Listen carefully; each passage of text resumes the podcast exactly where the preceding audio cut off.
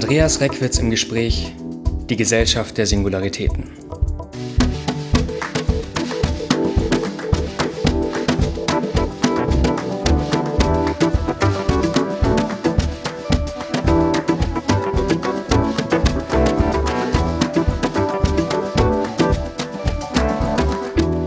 Ja, nachdem wir uns in den letzten beiden Folgen ja mit der Ökonomie und damit auch der Arbeitswelt beschäftigt haben und damit schon einen Motor der Singularisierung bearbeitet haben, geht es heute um den zweiten, nämlich um die Digitalisierung bzw.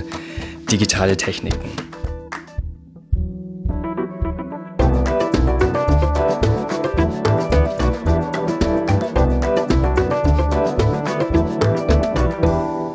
Herr Reckwitz, ich möchte mit einer ganz grundlegenden Frage anfangen. Es scheint mir zumindest oft so, dass die Moderne bzw. Fortschritt in der Moderne oft mit technischem Fortschritt gleichgesetzt wird. Woher kommt denn diese Verschaltung?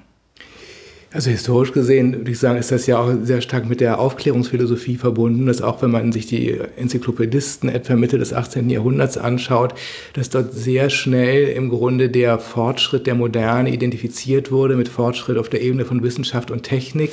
Da war das Ganze offenbar auch besonders präsent und auch relativ unstrittig, dass also angesichts der technologischen Entwicklungen, auch damals schon und der wissenschaftlichen Entwicklungen, dass das ein Fortschritt für die Menschheit bedeutet. Später wurde das ja auch häufig durchaus in Zweifel bezogen, Stichwort Technikkritik, also ob Technik wirklich immer einen Fortschritt bedeutet.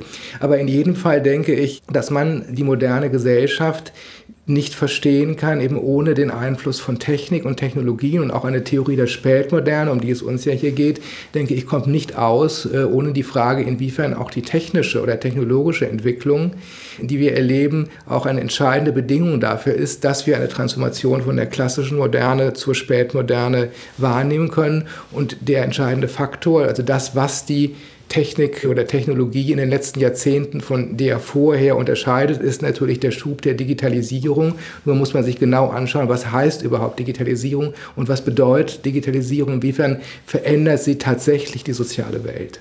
Jetzt haben Sie ja schon davon gesprochen, dass Technik natürlich nicht als monolithischer Block gesehen werden kann, sondern dass sich die Technik der Spätmoderne sehr stark von der der industriellen Moderne unterscheidet. Lassen Sie uns das präzisieren. Inwiefern unterscheidet sich die Technik in der Spätmoderne von der davor?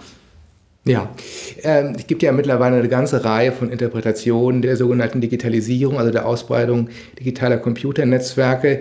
Ähm, das ist auch weiterhin sehr umstritten und sehr äh, offen, also wie wir dieses Phänomen deuten, wie wir es einordnen.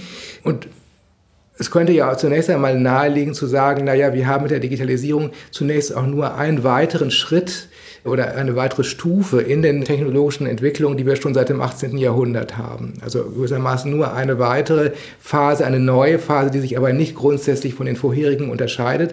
Und wenn man sich anschaut, was Technik ausmachte, ähm, gesellschaftstheoretisch gesehen in der Moderne, dann könnte man sagen, dass die Technik ja im Wesentlichen ein Instrument der formalen Rationalisierung gewesen ist. Also das, was wir ja schon uns angeschaut haben, also formale Rationalität, dass das ja auch auf einer ersten Stufe jedenfalls die moderne, die klassische moderne aus ausmacht. Und die Standardisierungsprozesse auch der klassischen Moderne, dass die gerade auch durch die Technik ermöglicht und erleichtert wurden. Also Technik könnte man auch sagen als ein Instrument der Effizienzsteigerung, als ein Instrument der Optimierung von Prozessen, also zum Beispiel das Ersetzen menschlicher Arbeitskraft oder auch tierischer Arbeitskraft durch die Technik. Ähm, also die Technik als ein Instrument der Standardisierung, auch des Gleichmachens, des Ähnlichmachens. Das äh, könnte man sagen, macht ja auf einer ersten Ebene Technik in der Moderne aus. Das gilt sicherlich auch auf einer ersten Ebene weiterhin für die Digitalisierung. Aber ich würde dann tatsächlich sagen, dass auf einer zweiten Ebene die digitale Technologie wirklich neu ist, dass sie ähm, wirklich einen Bruch markiert. Und ist die Frage, was ist dieses Neue? Also es gibt ja von Simon Dawn, dem Technikphilosophen, diese, ich finde, sehr schöne Unterscheidung zwischen geschlossenen Maschinen und offenen Maschinen. Also dass gewissermaßen in der klassischen Moderne die Maschinen, also die Technik geschlossen waren und dass sie jetzt, ähm, dass sie im Laufe der Zeit sich aber ein neuer Typus von Maschine ausbildet, den man offene Maschinen nennen kann. Es ist die Frage, was sind denn diese offenen Maschinen? Und, und ich denke, wenn man genauer hinschaut, kann man tatsächlich sagen, dass wir mit diesem Bruch äh, durch die digitalen Computernetzwerke, also durch die neuen Technologien, insofern einen Bruch haben, dass wir nicht überraschend, dass gerade Prozesse der Singularisierung und Prozesse der Kulturalisierung dadurch angeschoben werden. Also die digitalen Computernetzwerke standardisieren nicht nur, das machen sie ohne Zweifel auch, sondern sie singularisieren auch, sie ermöglichen Besonderheiten und Einzigartigkeiten, und zwar sowohl auf der Ebene der öffentlichen Darstellung von Subjekten als besonders und einzigartig, als auch in der Ausbildung von Kollektiven als besondere und als auch auf der Ebene dessen, was man technische Singularisierung nennen könnte. Das heißt, also hinter dem Rücken könnte man sagen, wird auch die Besonderheit des Einzelnen adressiert. Also wir haben hier einen Singularisierungsprozess durch die Digitalisierung. Wir haben gleichzeitig auch eine Kulturalisierung. Und das scheint mir auch sehr bemerkenswert zu sein. Äh, sonst lebt ja die Moderne sehr stark von diesem Dualismus Kultur versus Technik. So wie wir ja auch schon diesen Dualismus Kultur versus Ökonomie hatten. Und da haben wir bei der Ökonomie ja auch gesehen, dass in der Spätmoderne sich die Ökonomie selber kulturalisiert, dass sie also immer mehr kulturelle Güter eigentlich in den Mittelpunkt stellt. Und so könnte man auch sagen, dass mit der Digitalisierung die Technik sich auch kulturalisiert. Also die Technik selber nimmt die Struktur einer Kulturmaschine an. Also das Internet ist eine grandiose Kulturmaschine, weil im Mittelpunkt eigentlich in ihrem Zentrum steht die Zirkulation kultureller Formate, also Geschichten, Bilder, Töne, Spiele und so weiter. Also eigentlich eine, eine Maschine, die Kultur produziert mhm. und in der ständig auch Kultur rezipiert wird. Was ich allerdings spannend finde, ist tatsächlich, dass sich hier ja zeigt, was wir schon in anderen Folgen besprochen haben, dass nämlich in der Spätmoderne die Logik des Allgemeinen keinesfalls verschwindet, sondern in einen Hintergrund tritt. Praktisch die Folie bildet, vor der dann singularisiert werden kann. Jetzt haben Sie gerade von geschlossenen und offenen Maschinen gesprochen. Könnte man also sagen, dass praktisch in den Maschinen immer noch eine Logik des Allgemeinen herrscht, dass da standardisiert wird und dann in der Interaktion von Maschinen zu Subjekten, zu Objekten singularisiert wird? Das könnte man ungefähr so sagen, wobei es noch etwas komplizierter ist, aber im Prinzip ist es genauso, worauf Sie gerade hingewiesen haben, dass man, ich denke, auch bei der Digitalisierung sehr gut sehen kann, wie wir diese Grundstruktur der Spätmoderne, wie die funktioniert, dass wir also eine Hintergrundstruktur des Doing Generality haben und aber im Vordergrund ein Doing Singularity. Das ist ja auch genau das, wo ich denke, was die Spätmoderne insgesamt kennzeichnet, dass ja keineswegs die Logik des Allgemeinen verschwindet. Es wäre ja absurd, das zu behaupten. Aber die Logik des Allgemeinen wechselt gewissermaßen in ihren Ort. Sie rückt in den Hintergrund und bekommt damit, ähm, könnte sagen, die Struktur einer Infrastruktur, die dann Besonderheiten im Vordergrund ermöglicht. Und das kann man eigentlich bei der Digitalisierung sehr gut sehen, also bei den digitalen Computernetzwerken, wobei man jetzt natürlich erstmal auch äh, definieren sollte, was heißt überhaupt Digitalisierung. Das sind ja drei Ebenen oder drei Prozesse, die in der sogenannten Digitalisierung sich miteinander kombinieren, nämlich das Computing, die Digitalisierung medialer Formate im engeren Sinne und die kommunikative Vernetzung. Also wir haben erstens das Computing, also es handelt sich eben um Rechenmaschinen bei den Computern nach Art der Turing-Maschine. Das sind zeichenlesende Maschinen, die Algorithmen ausführen. Und Algorithmen sind eben, würde sagen, allgemeine Verhaltensanweisungen, die berechenbar sind. insofern ist das Computing, äh, also die Rechenmaschine bedeutet, könnte man sagen, einen neuen Schub von formaler Rationalisierung. Also hier spielen allgemeine Formate, über die Algorithmen zweifellos eine zentrale Rolle, also diese allgemeinen Verhaltensanweisungen. Und dann haben wir eine zweite Ebene, die Digitalisierung im engeren Sinne, das heißt also die Digitalisierung zuvor analoger medialer Formate, also Medien, die es vorher auch schon gab, Tonmedien, Schriftmedien werden gewissermaßen in eine binäre Logik konvertiert. Das ist das, was die Digitalisierung kann. Also das kann man auch sehr schön bei dem Medientheoretiker Lev Manowitsch nachlesen. Also dass das, was die Digitalisierung eigentlich ausmacht, ist Computing meets Media. Ne? Also wir haben diese beiden äh, Prozesse, die da miteinander verschaltet sind. Also einmal diese Rechenmaschine und dann aber gleichzeitig auch diese Konvertierbarkeit analoger Medien in diese binären Codes. Also grob gesagt könnte man eigentlich davon sprechen, dass ein Bild eben aufgeteilt wird in Einsen und Nullen. Genau, und nicht nur die Bilder, sondern auch die Töne genau. und auch die Texte. Also alle Medien, die es ja vorher auch schon gab als analoge Medien, die insofern auch alle einzigartig waren, könnte man sagen, sind jetzt konvertierbar über den binären Code, über 1 und 0, lassen sich ineinander übersetzen und bewegen sich damit alle auf der gleichen Ebene. Insofern ist da diese Digitalisierung im engeren Sinne, also das Ersetzen des Analogen durch das Digitale, ist zweifellos ein Doing Generality. Also die Besonderheit der einzelnen Medien wird aufgelöst zugunsten dieses allgemeinen binären Codes. Der Betrachter sieht davon natürlich nichts, aber in, in der Infrastruktur findet eben diese Allgemeinisierung statt. Und dann haben wir natürlich noch die dritte Ebene, die kommunikative Vernetzung durch das Internet im Wesentlichen. Und auch da haben wir ja, könnte man sagen, einen Raum des Allgemeinen, der sich aufspannt. Also wir haben hier eine uneingeschränkte Datenübertragung in dem sogenannten Basisprotokoll, sodass wir also einen, könnte man sagen, universalen Kommunikationsraum hier erreichen durch das Internet in einer Weise, wie wir das vorher in anderen Medien gar nicht hatten. Also eine universale Grenze grenzenlose Kommunikation. Also auch hier eine Ebene des Allgemeinen oder sogar des Universalen. Also auf drei Ebenen, Stichwort Rechenmaschine, Stichwort Digitalisierung im engeren Sinne und Stichwort kommunikative Vernetzung haben wir im Grunde allgemeine Strukturen, die durch die digitalen Computernetzwerke forciert werden. Wenn aber doch im Hintergrund die Logik des Allgemeinen noch so stark ist und so stark standardisiert wird, wie kann da dann auf dem Vordergrund singularisiert werden? Genau, das müssen wir uns genauer anschauen, also wie diese allgemeine Infrastruktur Besonderungen ermöglichen. Und da muss man auch nochmal mehrere Ebenen unterscheiden. Und da wird es auch etwas ähm, komplexer, nämlich das, was man kulturelle Singularisierung und das, was man technische Singularisierung äh, nennen kann. Darauf werden wir nochmal näher eingehen. Also nur vereinfacht gesagt, also es gibt eine kulturelle Singularisierung und die bezieht sich eigentlich auf das, was der Nutzer, die Nutzerin im Internet sehen kann und äh, wo er auch als Kulturproduzent selber etwas hineingibt in diese digitale Kulturmaschine. Da haben wir also eine Präsentation, eine Performance, wenn man so will, von Singularitäten in einer auch wiederum Aufmerksamkeitsökonomie. Also wir haben da einen Wettbewerb um Sichtbarkeit.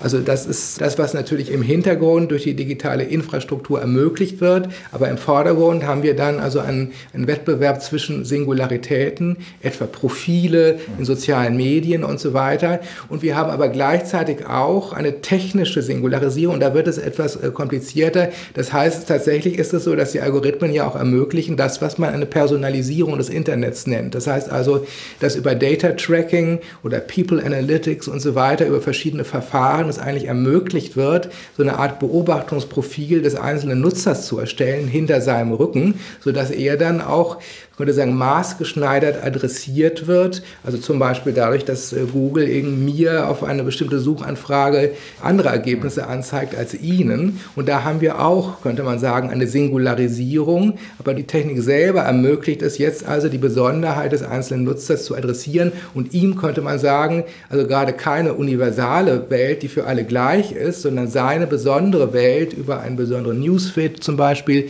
zu präsentieren. Also wird doch auch im Hintergrund in gewisser Weise singularisiert, weil auch zugeschnitten wird auf die Subjekte. Genau, das ist also die Verkomplizierung, dass diese Maschine selber nicht nur generalisiert, sondern sie singularisiert auch selbst. Also wir haben eigentlich eine Singularisierung auf zwei Ebenen. Also einmal auf der Ebene dessen, was öffentlich zugänglich ist, also auf der Ebene auch, wo Subjekte miteinander interagieren. Soziale Medien zum Genau, soziale Medien zum Beispiel, die Präsentation von Fotos, von Profilen, auch die Präsentation von Communities, die Kommunikation in Communities im Netz und wir haben gleichzeitig aber auch selbst in diesem Unterbau, also in der Apparatur könnte man sagen, des Computing haben wir auch äh, Techniken, die letztlich sowas wie eine singuläre Ansprache des Einzelnen ermöglichen. Jetzt sprechen Sie im Buch von dem Begriff der Kulturmaschine, der digitalen Kulturmaschine. Wollen Sie kurz erläutern, was Sie damit meinen? Ja, also das ist fast ein bisschen wortspielerisch, also Kulturmaschine ähm, eigentlich als Gegenbegriff zu dem, was man sonst technische Kultur nannte. Also es gibt ja seit langem diese These, dass die moderne, die klassische Moderne eine technische Kultur ist, also eine Kultur, die durch die Technik geprägt ist. Ähm, aber mit dem Begriff Kulturmaschine drehe ich jetzt im Grunde diesen Zusammenhang um oder kann man den Zusammenhang umdrehen. Die digitalen Netzwerke liefern im Grunde eine Kulturmaschine oder sie sind eine Kulturmaschine, sie sind eine Apparatur, die kulturelle Formate produziert, zirkulieren lässt und diese dann zur Rezeption zur Verfügung stellt. Und Kultur eben in, dem Sinne, wie wir das ja auch schon erläutert haben, also kulturelle Formate sind zum Beispiel Geschichten, also Narrative, sie haben also narrative Qualität. Oder kulturelle Formate können auch eine ästhetische Qualität haben, sie können auch eine spielerische Qualität haben. Also es gibt ja durchaus diese klassische Interpretation ähm, der Digitalisierung, die sagt, naja, das ist eine weitere Stufe in Richtung Wissensgesellschaft und Informationsgesellschaft, also wo man dann sagen sagen würde, naja, im Grunde geht es ja darum, dass Informationen verbreitet werden. Auf einer bestimmten Ebene stimmt das sicherlich auch. Es werden auch Informationen verbreitet, also Elemente, die einen kognitiven Gehalt haben. Aber ich würde sagen, wichtiger noch, äh, und das ist auch das Besondere dieser Kulturmaschine Internet, ist, dass kulturelle Formate produziert und zirkuliert werden. Und der Unterschied, wenn man das auch vielleicht sich klar machen will, also wo liegt ein kulturelles Format vor, das eben nicht nur Information ist, sind die Affekte. Mhm. Weil die Informationen im Grunde relativ affektneutral oder affektarm vermittelt werden. Das ist einfach nur eine Informationsvermittlung. Aber in dem Moment, wo Kultur im Spiel ist, wir sprachen ja schon mehrfach über Kulturalisierung, sind auch Affekte im Spiel. Also Kultur heizt auf, im positiven wie im negativen Sinne, dass also auch positive Effekte der Faszination, der Begeisterung zum Beispiel eine Rolle spielen, aber eben auch negative Effekte der Abgrenzung, der Ablehnung, der Wut und so weiter. Und das ist, denke ich, das, was im Kern doch die digitalen Netzwerke ausmachen. Sie sind Kulturmaschine, es zirkulieren kulturelle Formate und das sieht man daran, wie stark sie affizieren, mhm. positiv wie negativ. Das heißt, in der digitalen Kultur herrscht eigentlich das vor, was wir auch schon auf die Ökonomie betrachtet gesehen haben. Das sind auch Märkte, in denen es viel um Aufmerksamkeit geht, in denen es viel darum geht, dass man eine Aufmerksamkeit erzeugt und bindet, indem man affektiv ist, in dem die Güter in gewisser Weise emotionalisieren. Genau, also wenn man sich jetzt anschaut, wie diese Kulturmaschine der digitalen Computernetzwerke oder jetzt vereinfacht gesagt das Internet funktionieren, dann sieht man da mehrere Merkmale und ein wichtiges Merkmal ist in jedem Fall, dass wir hier eine Konstellation haben, die wir schon aus dem kulturellen Kapitalismus kennen, nämlich einerseits Überproduktion und andererseits Aufmerksamkeitsknappheit, was dann eben zu so einem doch ziemlich heftigen Wettbewerb um Sichtbarkeit führt. Also einerseits die Überproduktion im Internet ist ja sprichwörtlich. Es wird viel mehr dort hineingegeben, ständig in jeder Sekunde weltweit an neuen Texten, neuen Bildern, neuen Tönen und neuen Spielen und so weiter. Und das konkurriert um die Aufmerksamkeit der User weltweit. Aber diese Aufmerksamkeitsspanne ist natürlich begrenzt. Wir können uns nicht ständig alle immer im Internet bewegen. Wir können nicht immer alles äh, nachvollziehen, was es dort gibt. Das ist völlig unmöglich. Also insofern haben wir dort so wie im kulturellen Kapitalismus, also zum Beispiel in der Kulturindustrie auch eine sehr große Diskrepanz zwischen der Überproduktion der Güter, wenn man so will, und der notwendig begrenzten Aufmerksamkeit. Das Ergebnis ist eben ein Wettbewerb um Sichtbarkeit und Anerkennung. Äh, und das ist auch natürlich die zentrale Währung im Internet. Was wird überhaupt sichtbar? Worauf lenkt sich überhaupt die Aufmerksamkeit der User in den sozialen Medien, in den Newsfeeds und so weiter? Und was äh, erlangt dann vielleicht sogar auch langfristige Anerkennung? Also das ist auf jeden Fall eine wichtige Struktur der Kulturmaschine, Überproduktion und Aufmerksamkeitsbeschränkung, also auch wiederum eine Asymmetrie. Aber wir haben auch noch andere Strukturen, die wichtig sind. Ich denke, ein Merkmal, auch gerade wenn man das äh, vergleicht mit der klassisch-bürgerlichen Kultur des 19. Jahrhunderts, also die klassisch-bürgerliche Hochkultur, dann ist ja in jedem Fall Besonderheit ähm, dieser digitalen Kulturmaschine, dass jeder von uns zum Kulturproduzenten werden kann und gleichzeitig jeder von uns ständig auch Publikum ist. Also in der klassischen bürgerlichen Hochkultur gab es nur einige wenige Produzenten, also Künstler beispielsweise, und die anderen sind Publikum. Und nun in der Kulturmaschine ist es so, wir alle können eigentlich Kulturproduzenten sein und sind es auch teilweise auch, indem wir dann zum Beispiel immer neue Fotos auf Instagram posten. Gleichzeitig sind wir aber auch noch viel mehr Publikum, als das in der bürgerlichen Hochkultur der Fall war. Da war man ja nur in diesem Moment Momenten, wenn man mal im Theater saß, Publikum oder ein Buch gelesen hat. Aber jetzt sind wir ja auch durch die Allgegenwart des Internets, auch auf den Smartphones und so weiter, ja ständig in einer Publikumsposition. Mhm. Also immer, wenn wir hineinschauen, sind wir Publikum, sind wir Rezipient. Also wir haben eigentlich durch die Kulturmaschine, würde ich sagen, eine Ausweitung auch der Publikumsrolle und gleichzeitig aber auch eine Ausweitung dieser Rolle des Kulturproduzenten. Was ja doch auch erstaunlich ist, ist, dass das natürlich viel mit der Zeitwahrnehmung macht, beziehungsweise auch, wie man selbst eben produziert Produzent und Produzentin sein muss. Wenn ich einmal ein Bild poste auf Instagram, in dem ich zeige, dass ich meine Katzen ganz toll finde, dann reicht das nicht. Dann muss man das aktualisieren und im besten Fall auch noch überbieten, dass das nächste Mal noch schöner, noch größer, ja. noch farbiger ist als das erste Mal. Genau, das ist, denke ich, auch ein wichtiges Kennzeichen der digitalen Kulturmaschine, auch wenn man das wieder vergleicht zum Beispiel mit der bürgerlichen Kultursphäre, mhm. diese radikale Verzeitlichung. Also wir haben eine radikale Verzeitlichung, das heißt also im Netz kommt es immer darauf an, was ist gerade aktuell. Ne? Also der, der Blick richtet sich auf das Aktuelle, also auf das Gegenwärtige, also die Gegenwart ist das, was zählt. Das Vergangene hat große Schwierigkeiten, überhaupt noch Aufmerksamkeit auf sich zu ziehen. Also insofern gibt es auch gerade einen Wettbewerb um Aktualität und auch einzelne kulturelle kulturelle Objekte werden immer wieder verändert. Sie bleiben gar nicht so, wie sie sind. Also auch zum Beispiel Texte werden dann immer wieder neu geschrieben, immer wieder neu verändert. Profile werden immer wieder aktualisiert. Äh, auch in den sozialen Medien kommt es immer darauf an, wieder in diesem Moment etwas Neues zu posten. Also insofern eine radikale Verzeitlichung und radikale Gegenwartsorientierung, das ist auch ein wichtiges Merkmal der digitalen Kulturmaschine. Jetzt haben wir auch schon darüber gesprochen, wie es in der industriellen Moderne darum ging, dass digitale Techniken dafür gesorgt haben, dass standardisiert wird. In der Spätmoderne sorgen digitale Techniken eher dafür, dass eben singularisiert wird. Hat sich da nicht das genau verdreht, dass Technik jetzt praktisch macht, was sie eigentlich davor zu unterbinden versucht hat? Nämlich Besonderheit? Ich denke, das kann man tatsächlich sagen. Und tatsächlich ist dieses Format des Profils, meine ich, ganz charakteristisch für die spätmoderne Kultur der Singularisierung.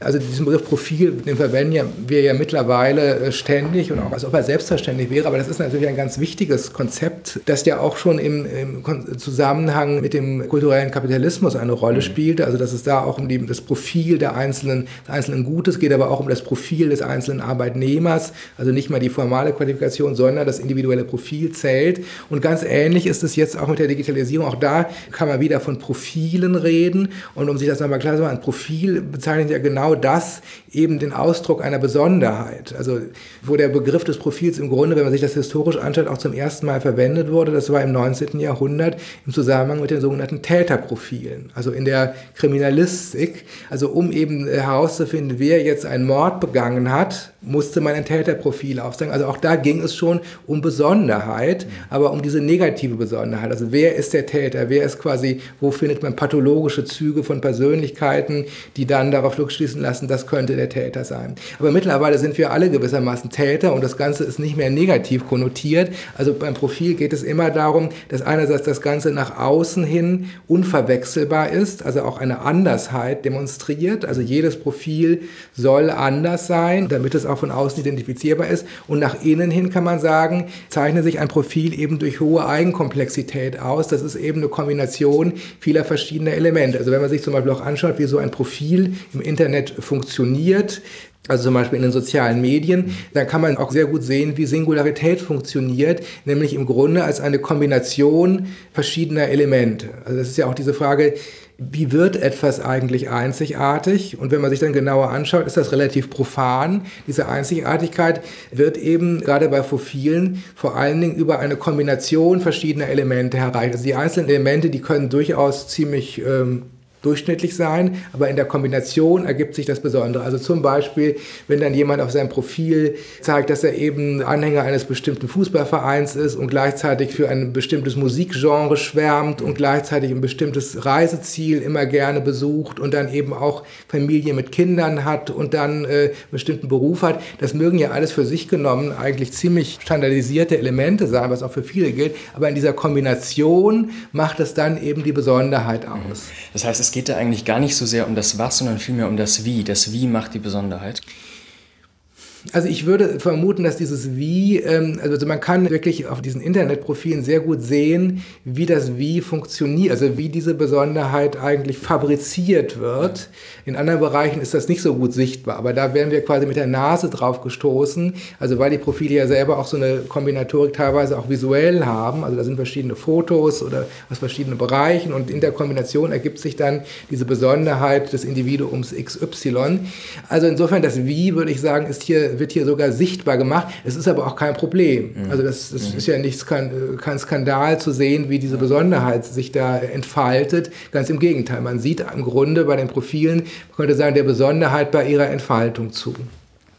Jetzt haben wir vorhin auch schon kurz über die technische Singularisierung gesprochen, die Sie als praktisch den anderen Teil dieser digitalen Singularisierung angedeutet haben.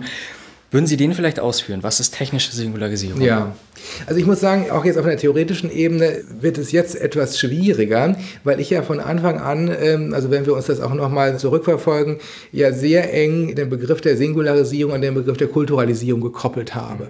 Und jetzt zum Beispiel, wenn es um die Profile geht, kann man das auch sehr gut sehen. Ne? Das sind also einerseits kulturelle Formate und gleichzeitig findet eine Orientierung am Besonderen statt.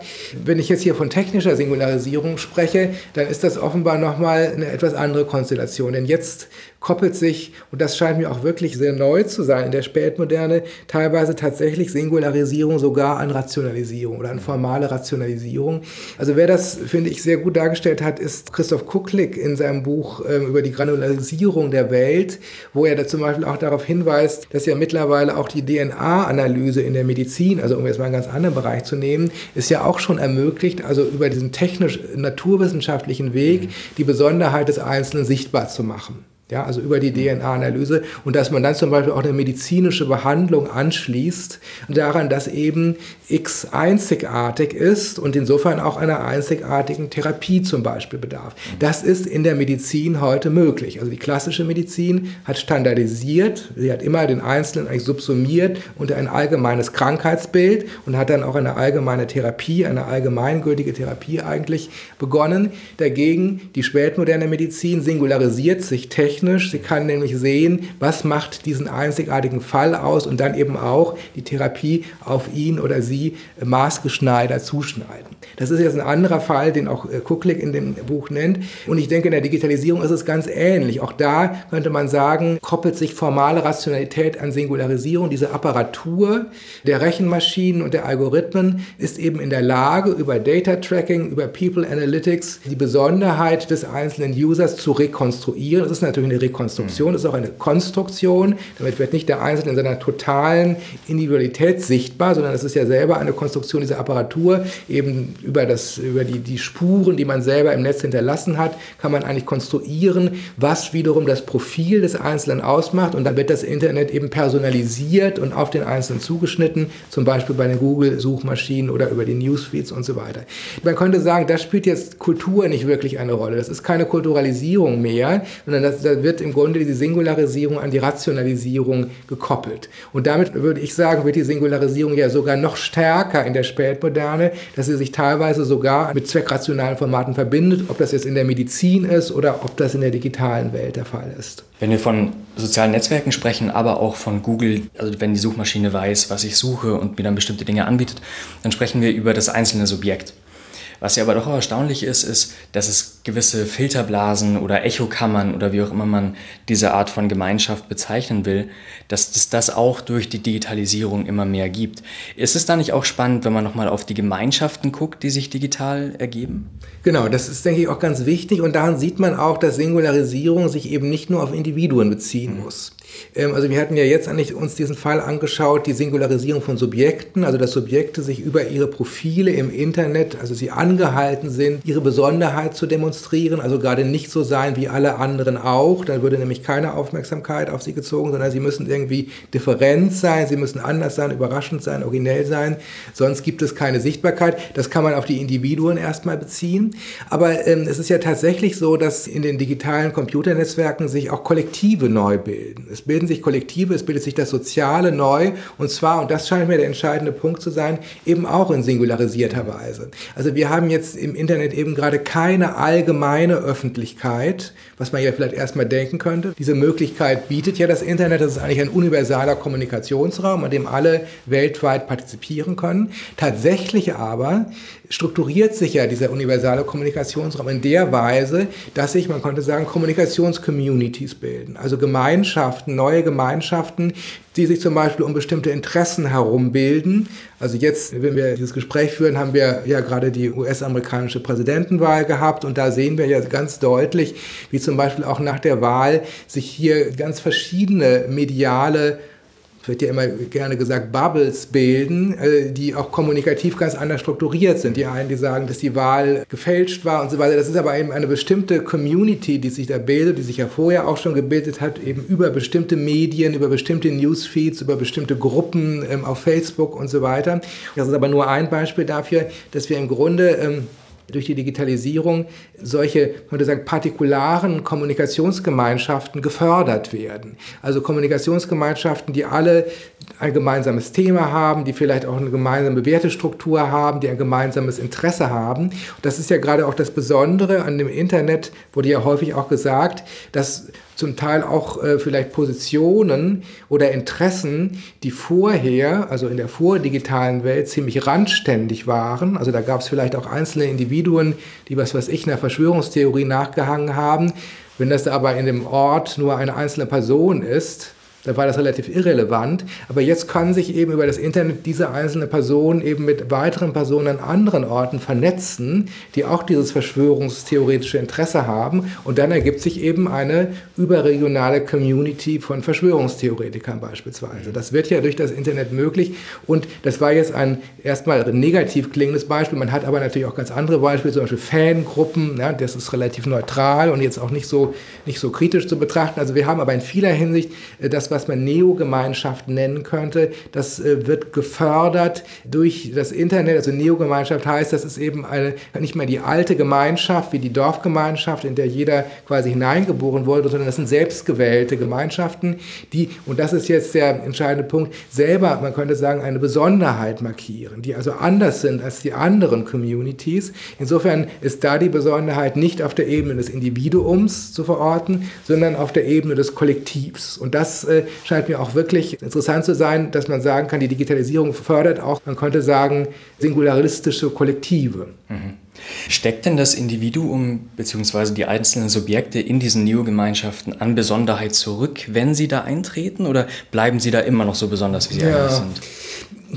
Also ich würde vermuten, dass sie in vieler Hinsicht ihre Besonderheit abgeben an das Kollektiv. Mhm. Und da kann man sich eigentlich auch ganz gut auf einen Klassiker der Soziologie beziehen, nämlich auf Georg Simmel, der im Grunde einen ähnlichen Zusammenhang schon vor 100 Jahren dargestellt hat, auch obwohl es ja das Internet noch gar nicht gab, aber eben auf andere Gemeinschaften bezogen, dass man, also er sagte ja damals, dass Individualität, also er hatte diesen klassischen Begriff der Individualität, das kann sich eben auf Individuen beziehen, das kann sich aber auch auf Kollektive beziehen. Also zum Beispiel in traditionalen Gesellschaften waren die Dörfer verhältnismäßig individuell. Also jedes Dorf war gewissermaßen anders. Dafür waren die Individuen, die in den Dörfern dann gelebt haben, relativ gleichförmig. Da gab es nicht viel an Individualisierung, die waren relativ ähnlich, aber das Dorf insgesamt war besonders. Ja, und das ist, würde ich sagen, ganz ähnlich bei den Neo-Gemeinschaften. Also dieser Tribe, dieser Stamm, also manche sprechen ja auch von den Stämmen im Internet, der ist besonders. Das Individuum ähm, muss dann gar nicht mehr besonders sein, was ja auch eine entlastende Wirkung für den Einzelnen hat. Ich denke, das ist ja auch der große Unterschied.